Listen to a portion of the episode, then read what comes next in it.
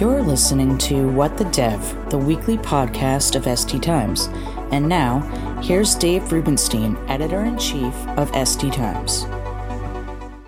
Hello, everyone, and welcome to the podcast. As you may know, Google recently announced its page experience updates are going to be pushed out in June. And included in those updates are three uh, important metrics to people uh, called Core Web Vitals, uh, which are used for uh, SEO and um, basically a way to monitor uh, the experience that people are having using the application.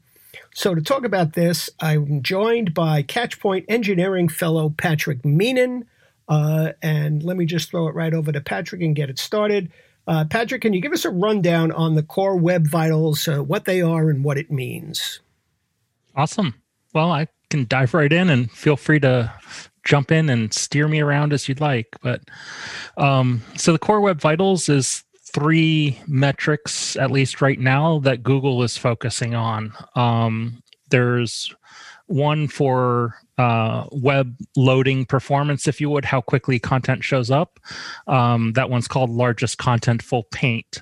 Uh, and it basically measures the time until the main content of the page that you're trying to navigate to has loaded. Mm-hmm. Um, the other one is around um, interactivity with the page. And so uh, it's called first input delay uh, fid uh, in in shorthand which is when a user first interacts with the page that they na- navigated to how long of a delay is there before the browser can actually um, sort of execute whatever the the the user tapped on. So a measure for how busy or how janky your app is going to be when the mm-hmm. user's interacting with it. It's kind of the the initial stab at an interactivity met- metric. Uh-huh. And then the third one is around layout stability and trying to counter the fact that um, as you're scrolling a page or looking at a page content jumps around. Like if an ad loads like in the middle of an article all of a sudden all of the article text moves down and things like that. Mm-hmm.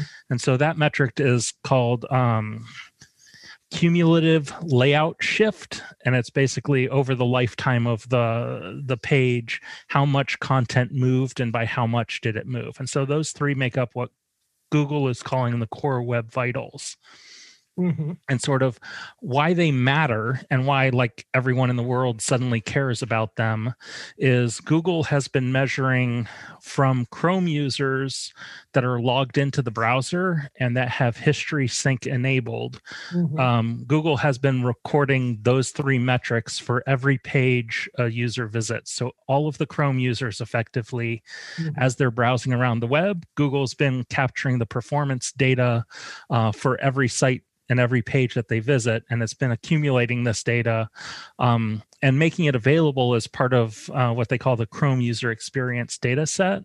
Mm-hmm. Uh, but starting in June, they are going to take those three web vitals, and if sites receive a good score on all three of those uh, metrics, and good means 75% of users' uh, mm-hmm. experiences with those pages meets a certain performance threshold, then the sites will get uh, an experience ranking boost uh, to their their page. And so mm-hmm. there's some SEO impact for it, which is kind of why the whole SEO world went crazy about it. Which feeds into why it matters that Catchpoint is monitoring it so that sites can keep an eye on their their core web vitals, uh, get early alerts to if something that they've introduced is causing it to slow down or if their dev efforts are causing any of those three metrics to improve. Interesting. Yeah, you know, I, I got to tell you, just I'm not a huge fan of Google uh, capturing as much as they capture and rewarding people who follow their path and punishing people who don't. You know, it's a little too big brothery for me. That's just, of course, an aside, uh, not germane to this, but uh, of course, everybody will follow because the all important Google rankings are critical. But uh, boy, that certainly seems to be way too much power in just one set of hands. But that's for another time. Um, Yeah, so I mean, the other time discussion is for what are they doing with all of that navigation traffic yeah, they're gathering from users. exactly right. Hmm. well, they're obviously making it available, but yeah, Well, they, they have a lot of data on It no longer depends on cookies, right? So they see where every Chrome user goes everywhere. Right, right. Is that hand in hand with that the cookie rule or the, or the new cookie uh, decision? Um, it's independent of it, but Hmm. it makes Google not really subject to any of the cookie issues because they own the browser. Right. But yeah, I mean, so as part of all of that, they're also capturing the performance metrics. And so Mhm. that's why they're, but for better or worse, they have a very big stick and they can try and move the web to perform better, I guess is the best way to do it and Right. say it. And No. Chrome, of course, is the uh, most widely used browser Yep. by far. By far. I mean, Firefox is effectively out of the market at this point.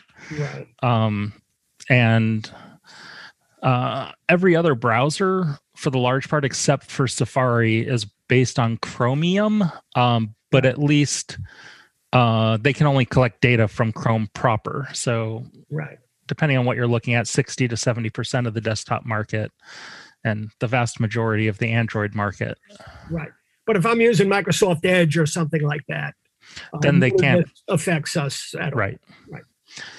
other than your search results if you happen to use google search um, will see rankings based on how all of the other chrome users are seeing performance Right.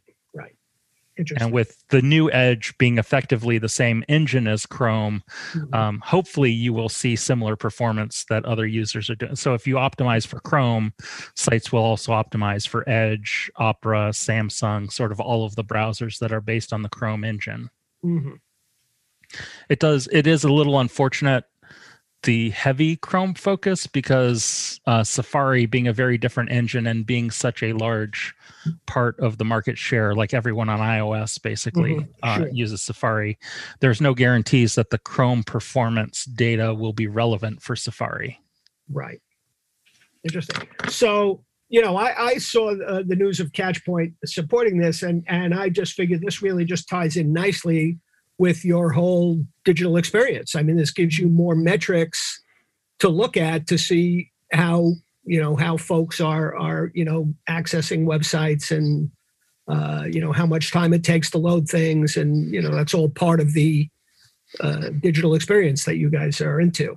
So Yep. that seems to seems to dovetail nicely. Yeah, And now, as um, sites and companies care heavily about these three metrics in particular, uh, hopefully they'll get like the the data from Google is not terribly specific um, that they make available for people outside of Google. And it has a 28 day rolling window. Um, so there's a little bit of a lag on getting data out of Google. So uh, the combination of the synthetic and real user data, um, getting all of the raw data uh, as soon as it happens, gives you kind of a, a more actionable timeline on getting things and seeing things and being able to drill down into where issues may be that you can't see from the data that you get out of Google. Mhm. All right. So uh, that's pretty much I know. So what is the what is the news? Let's talk about uh, the news. Is it just the support now for? Yeah, I mean, largely it's the support for in real user monitoring and the browser synthetic monitoring, uh, support for collecting the metrics, and then in web page test beyond collecting the metrics, we uh, provide a lot of diagnostic information, um, so you can see. Like in a layout shift, when did it happen? What caused the layout shift? How much is it? um, for the main content paint, what image or what text uh, is Chrome recognizing as the main content so you can figure out what to optimize for and things like that. So a lot of deep debugging details in there. But the, the top line is basically catchpoint support for the three metrics integrated with all of the alerting, alarming, trending kind of stuff that catchpoint does for observability. Right. Okay. Well, that does it for today's um, podcast. Once again, I'm Dave Rubinstein, editor in chief of SD Times. Thanks to Patrick Meenan of Catchpoint for joining us here today. And until next time, folks, so long for now.